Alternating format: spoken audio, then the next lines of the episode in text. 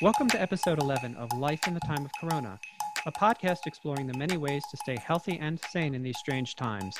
I'm Dr. Saul Rosenthal, a developmental and clinical health psychologist. In the United States, spring has now turned into summer. Normally, this is a time of significant transitions. Students finish school, graduates get ready to start university or new jobs, families plan summer holidays. This year is very different. With the COVID 19 pandemic, we've all been staying in place as we figure out what comes next. Finally, restrictions are beginning to lift. And we are merging now into a new world of uncertainty. Now, all of these things got me to thinking about transitions. We're all transitioning to a new normal while trying to figure out what that even means. I really wonder about the young people who are supposed to be starting new jobs or new schools in the next few months. Before the pandemic, that was challenging enough. Now I can't even imagine what it means. To help us figure it out, we are joined by Becky Lazzoni. She's a certified rehabilitation counselor and endorsed as a transition specialist through the Department of Elementary and Secondary Education in Massachusetts. For almost 20 years, she has worked with young people to help them succeed as they enter higher education and the workforce. She's currently a counselor at the Neuropsychology and Education Services for Children and Adolescents program. Becky, thank you so much for joining us today. Thank you for having me. So, one of the things I've been asking everybody who comes on here are what are some of the biggest changes you've been going through or making these past few months? As far as work or in my personal life? Uh, either or both. okay. Um, so, I think personal life wise, um, it's been quite a balance of so I started NESCA in February, which was prior to COVID starting. And um, so it's been definitely a shift for me going from working in the office to working remotely. And as a mother of two children, having to deal with homeschooling as well as balancing the working from home has been a challenge, as I'm sure many people have experienced but I think also looking at it in, from a professional way, having worked in transition for so many years, transition is such a community based profession. So typically it's for students ages 18 to 22. Um, obviously, in Massachusetts, we start transition planning at age 14. But when really hitting those key years, when students are older, it's a very community based and collaborative effort. And with all of the changes due to COVID, there have been so many opportunities that students usually benefit from that have been taken away and it's it's forced everyone who works in the field of transition to really become creative and think outside the box now in typical days whatever that means what, what are the challenges that people transitioning normally face, whether they're transitioning to higher education or to the workforce? So typically, it's really getting yourself prepared. So I look at it as two different groups. So you have students who have been on an academic track and are working towards getting their high school diploma and then are either preparing to go off to college or work and then you have those students who are not working towards a diploma, but are working towards a certificate of completion and are in the special education system until the age of 22. So typically prior to COVID, if I were to speak as if COVID never happened, the main issues for those students who are going from earning their high school diploma and onto the real world is deciding if they're ready. A lot of times when students are on a diploma track, they're focusing on academics throughout their four years of high school. And a lot of times, come junior or senior year, families and students run into the issues of are they ready? Are they ready to go on to college and be independent and be successful? And there's been a large increase in the amount of students over the last several years in Massachusetts who are not ready and have chosen to uh, not accept their diploma and do basically what's called a fifth year, transition year, gap year. People call it all different things. And that year is really geared towards exploration. So I always considered it a bridge year. So it was a time for students to really look at that bridge from high school and academics to the adult world. Academically, they might be completely ready to go on to a four year or a two year college. However, in other areas, whether it's socially, emotionally, functionally, they're not really ready. So typically, students that aren't ready work uh, with their school districts or transition programs to whether it's take a part-time college class um, and see if college is the right thing for them or do some different internships to see if career or maybe a trade is the right thing. Um, so that's typically prior to covid what would happen. And then for students who are in special ed and receiving those services until the age of 22 those four years are really used to work on a variety of skills. So, uh, independent living, uh, functional academics, which is much different than regular academics. So, it's looking at banking, budgeting. Can you count change? Can you use a debit card? Those types of things. Doing community based internships, travel training is a big thing. So if students didn't want to get their driver's license, practicing using public transportation, doing part-time jobs, going out to Dunkin' Donuts, going and ordering at a restaurant. So based on everything I just said, as you can tell, a lot of it is community based. And all of those things since COVID have really either been shut down or even as the world is starting to reopen, there are still a lot of restrictions and you know now it's almost the focus on individuals who have sensory issues. Explaining to them you have to wear a mask. Why you have to wear a mask? Um, if you've been home for the last several months and haven't had to wear a mask how are you going to do that if you go back out and start working at your job that you had prior to covid? So covid has really put a large hole into transition for so many students, whether they're students, like I said, who are on a diploma track or a non diploma track. Well, so many of these services you're talking about require, it's like you said, it's, it requires community, whether it is uh, the kids on the sort of diploma track who need to have some bridge to more independence, whether that's through travel or internships or, or, or working or or these kids who are more on the certificate track where they they need to be out in the community in order to, to learn how to function. And now you've got all of these other things you need to teach them wearing masks and why one does that and how to tolerate that particularly if you have sensory uh, integration issues. You know in some ways that with the, with the pandemic it's almost felt like nobody's been transitioning anywhere. We've kind of been stuck. And obviously that's not true it makes me wonder though what what are some of the unique challenges to transitions or, or some of the unique issues you've been facing with with your kids that as they go to transition or try to transition even though we're all stuck in place Sure. So, a lot of the individuals that I currently work with and previous students that I worked with have gone through a lot of the same issues. So, for students who are turning 22 or have turned 22 during the COVID times, it's not your typical transition to adulthood. And for families and students going from receiving special ed services for 18, 20, 22 years to the adult world is scary in general, even pre COVID. So now these families are facing the fact that their students are aging out the day before they turn 22 and they have nowhere to go. And that just adds so much more stress for families. Um, day programs, community based day programs are not open. And families typically are able to take tours and go visit them and things like that prior to turning 22 and really having a plan in place and that is not happening right now. There are several students I've worked with that are in residential settings and their families have not been able to go and see them. They're not able to leave. And then you have other residential programs that are closing.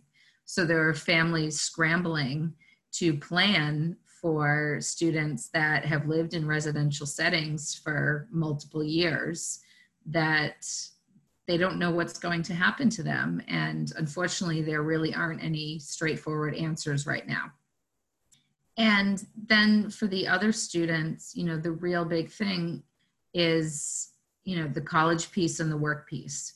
So in the past, a lot of students have benefited from support on a college campus, having somebody there to help them get set up with disability services, get their accommodations, navigate a college campus. That can't happen right now because, as we know, everything's been remote, and many colleges in Massachusetts are remaining remote learning um, for the fall.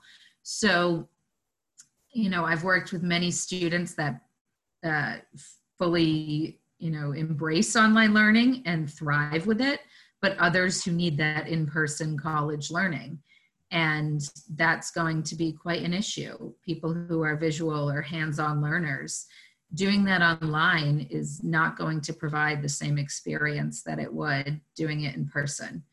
And for students who might have any fine motor issues or other things that will impact their ability to access a course online. That's another big piece. And just the communication, emailing back and forth with the professor, those are all things that can be tricky. So that's kind of that college area and where I'm seeing the biggest struggles right now. And same with students who can't go out and visit colleges. Um, I've worked with a lot of families and suggested using, there are some websites out there to do virtual college tours. So that's a way, at least for students to start looking and looking at, you know, what programs the campuses have, how big are the campuses, those types of things. But unfortunately, that's really the only way to do it right now. And then the students that are more on the vocational track, we're used to being able to go out and do things such as informational interviewing or job shadowing. So students can look at a variety of different careers and get a sense of what interests them. And they're not able to do that right now. And even though you know, in Massachusetts, there are many businesses and places that have started to reopen. They're not allowing people to come in and intern or volunteer because of safety and other things and having to lay off other workers. So it's definitely those to me are the biggest struggles. And I mean, there are so many others. So, vocational and education are kind of two big areas of transition, but there are all those other skills that students aren't able to learn right now. Like I mentioned before, the travel training. You can't get on the local T without wearing a mask, without, you know, all of those safety precautions that we used to go out and do so freely without even thinking about it. I tend to look back and think, wow, we took advantage of so many things and didn't appreciate how easy they were to do. and now, just even taking our students to the grocery store or taking the students to learn how to cross a crosswalk. Things are just so different right now and students are not able to get the the exposure to those things like they used to be able to yeah it's kind of like there's this combination of everything is either on hold or everything is changing so much without an end in sight. And this is a time of our lives when we really want to be figuring things out kind of getting to some of the end points and goals. I mean after you know you're in school for all those years or starting a new job you want things to be settling down. So for for everyone that this is just such an unsettling time but for for kids who really need that extra support even in the sort of quote typical times i mean i can't even imagine what it's like for these kids and young they're not kids these young adults. Right. No i say i always say kids even though even though they're young adults but i and i i think too you know there's also a majority of students out there who might have one-to-one aids or might be nonverbal and have mobility issues toileting all of those types of things. And you know, I think of the parents that now are the one to one aides at home and they're dealing with behaviors, they're dealing with outbursts because for so many students, you know, you can only read so many social stories with some of your Right. students to help And them it- to understand what and- COVID is, but and they don't make sense anymore. The social Right. stories all have to be updated. Right. And it just, it's, there's also, like I said, there's, you know, the population of students who are career and college focused, but then there's also that other population of students who are planning until 22 and then going on to adult day programs that are kind of stuck in limbo right now. And families are now forced to be that one-to-one support, the behavioral support, and it's causing a lot of regression in a lot of students. Just at the time when they they not only ought to be but really want to be moving ahead, they're they're regressing. Exactly. with some of the the young adults that I'm working with who have learning issues, particularly if they're very visual learners, the Zoom learning or the the the televideo learning has been very difficult for them. So I can imagine, you know, you talked about virtual college tours or virtual interviews, just how much harder it is because they're not picking up enough mm-hmm. cues. They're just it's so limited what we can do with the audio visual. I mean, we're incredibly lucky to have it. But when you need multiple cues and aren't able to pick it up it's just so much harder for these for these young adults so we don't really know what the new normal is going to look like either at school or at work i know you've been doing a lot of facebook live interviews giving advice for transitioning even in quarantine are there some things you could share with us today Sure. So, one of the big things that a lot of parents had asked is how can we either keep up with these transition skills or introduce new transition skills to our their uh, children or young adults when they're at home. So, I did a series of Saturday morning podcasts that, or not podcasts, Facebook Live videos that can be found on NESCA's Facebook page, but they really talk about different things you can do around the house uh, to help your stu- uh, your students. So it varies again based on the student's current level of functioning, how independent they are. So I really tackled, you know, some very basic things to middle and higher level again, some of it's being creative, but I tried to pull together some easy things that parents could find within their home and didn't have to spend a lot of time preparing. So, for example, some very basics are um, coin sorting. A lot of parents have jars of coins in their house. And for some students that are either working on sorting skills or even money management, identifying coins um, being able to you know just set up a model for your student of put down a penny nickel dime quarter on the table and then have your student match um, all of the coins into that.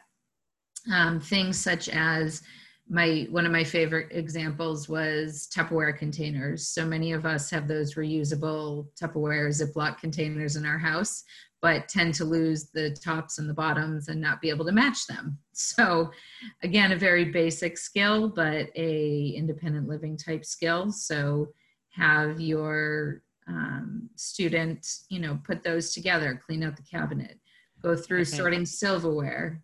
and very useful for uh, for us at home to have Right. things done Exactly. And that's the other thing. And, you know, I've worked with some families that have talked about their child might be able to already do laundry independently. So, what's the next level step? So, I worked with one family on getting uh, one of those handheld steamers because ironing was kind of a safety uh, concern. And they introduced that new skill of using the handheld steamer. Um, trying Swiffer wet jets, Swiffer dry pads, vacuuming, making your bed, sorting socks was, was another big one that families really um, enjoyed because again it's contributing to the household but it's keeping the student engaged in some functional activities. Um, we also you know i've shared some other things around executive functioning and organizational skills and having s- students work with their families every monday to put together a schedule. And this is what they're going to do for the week. And you know encouraging the parents not to prompt them to do it but to see if they'll reflect on their schedule and how independent they can be.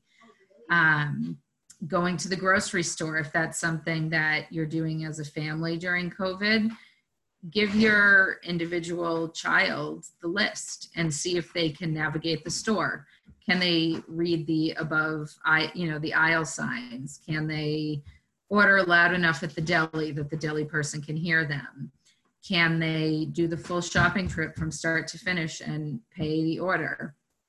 Again, I know it's tricky for a lot of families during this time to that are working and things like that and to build in some of those other skills. But the more, you know, even cooking is another one. So many students work on cooking skills, and this is a time that maybe where everyone's home, you can supervise your child and help them cook. Or even if it's you know make a bowl of cereal make a sandwich those types of things. So those are some of the really basics. Again i go into more um, in-depth ideas especially around um, some free resources for laundry skills with visuals different ideas for um, even though people can't go out and do job tours or informational interviews right now I've shared some different websites in my uh, Facebook Lives and in some of my blogs around how students can still research jobs while they're at home. And I'll link to those Facebook Lives and blogs and some of the other resources in the show notes, the episode notes for today. You were just talking about a lot of skills that I think primarily are focused on kind of functional living or day to day living. Any, any thoughts about the young adults who are about to start a new job or start a new school? So, for individuals who are maybe have already applied to college and are prepared to start in the fall, my first recommendation would really be if you've received any types of accommodations during your time in high school is to research the student support services or uh, disability services every college calls the um, services something different, but to really research those and see what is available to you. If you haven't already connected with student services in a college campus setting, make sure you do. Um, even though colleges aren't required to provide you all of the accommodations in your IEP, it's important that you share all of that documentation with them.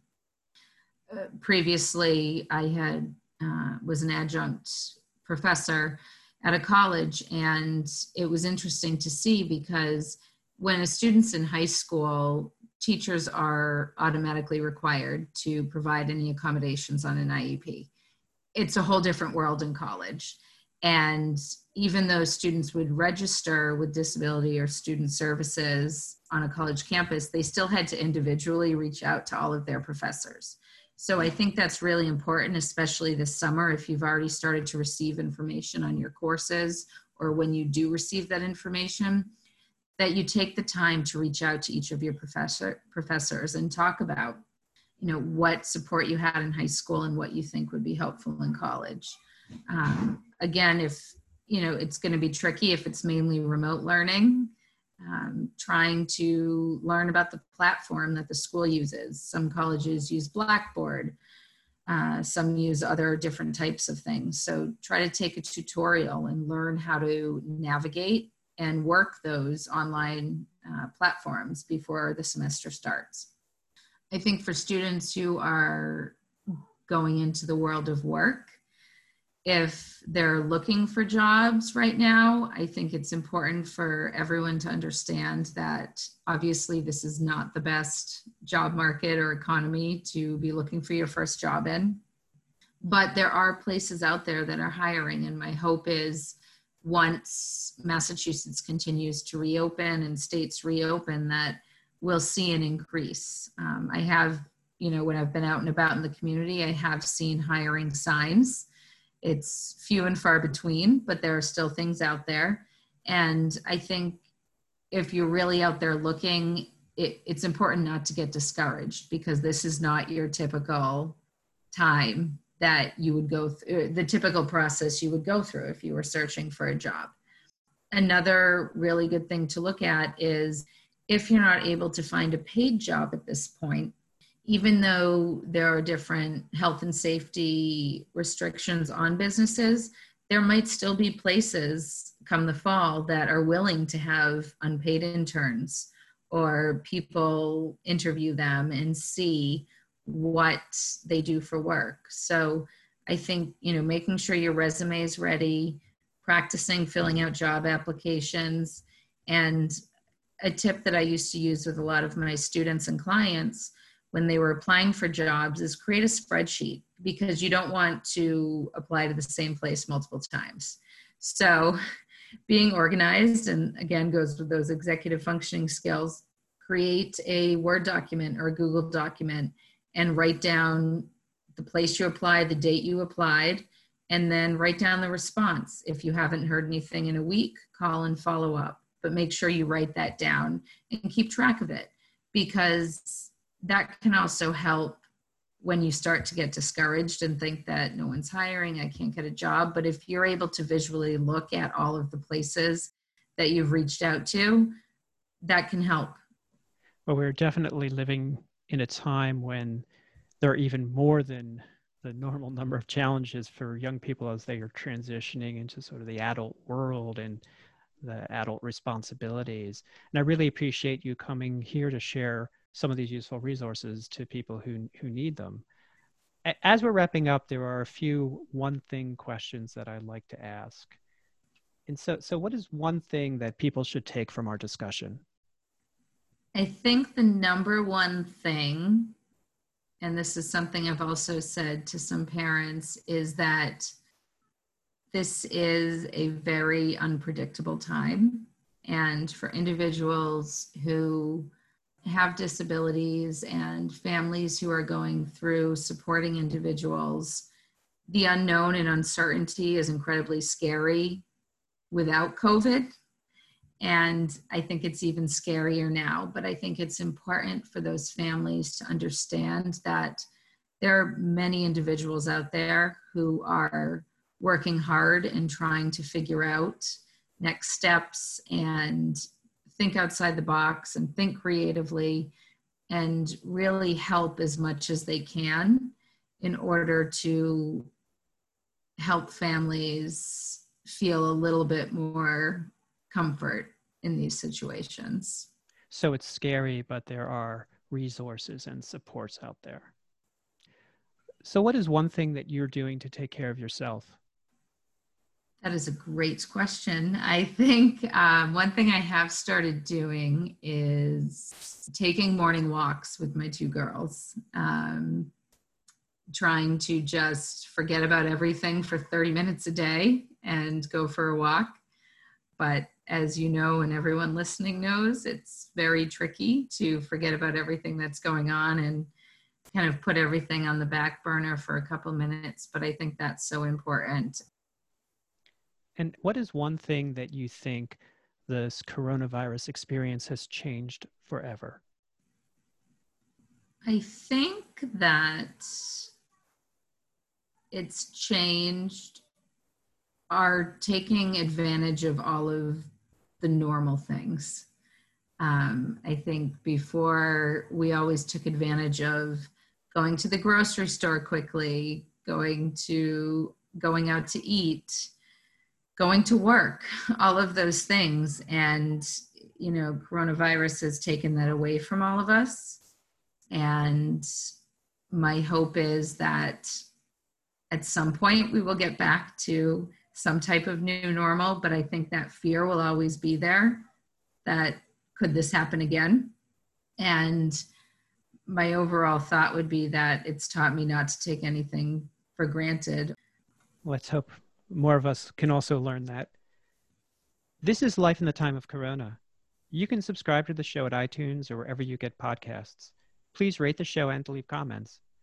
Find out more at my website, saulrosenthalphd.com, and follow me on Twitter, Twitter and Instagram at Dr. Saul Rosenthal. That's Dr. Saul Rosenthal.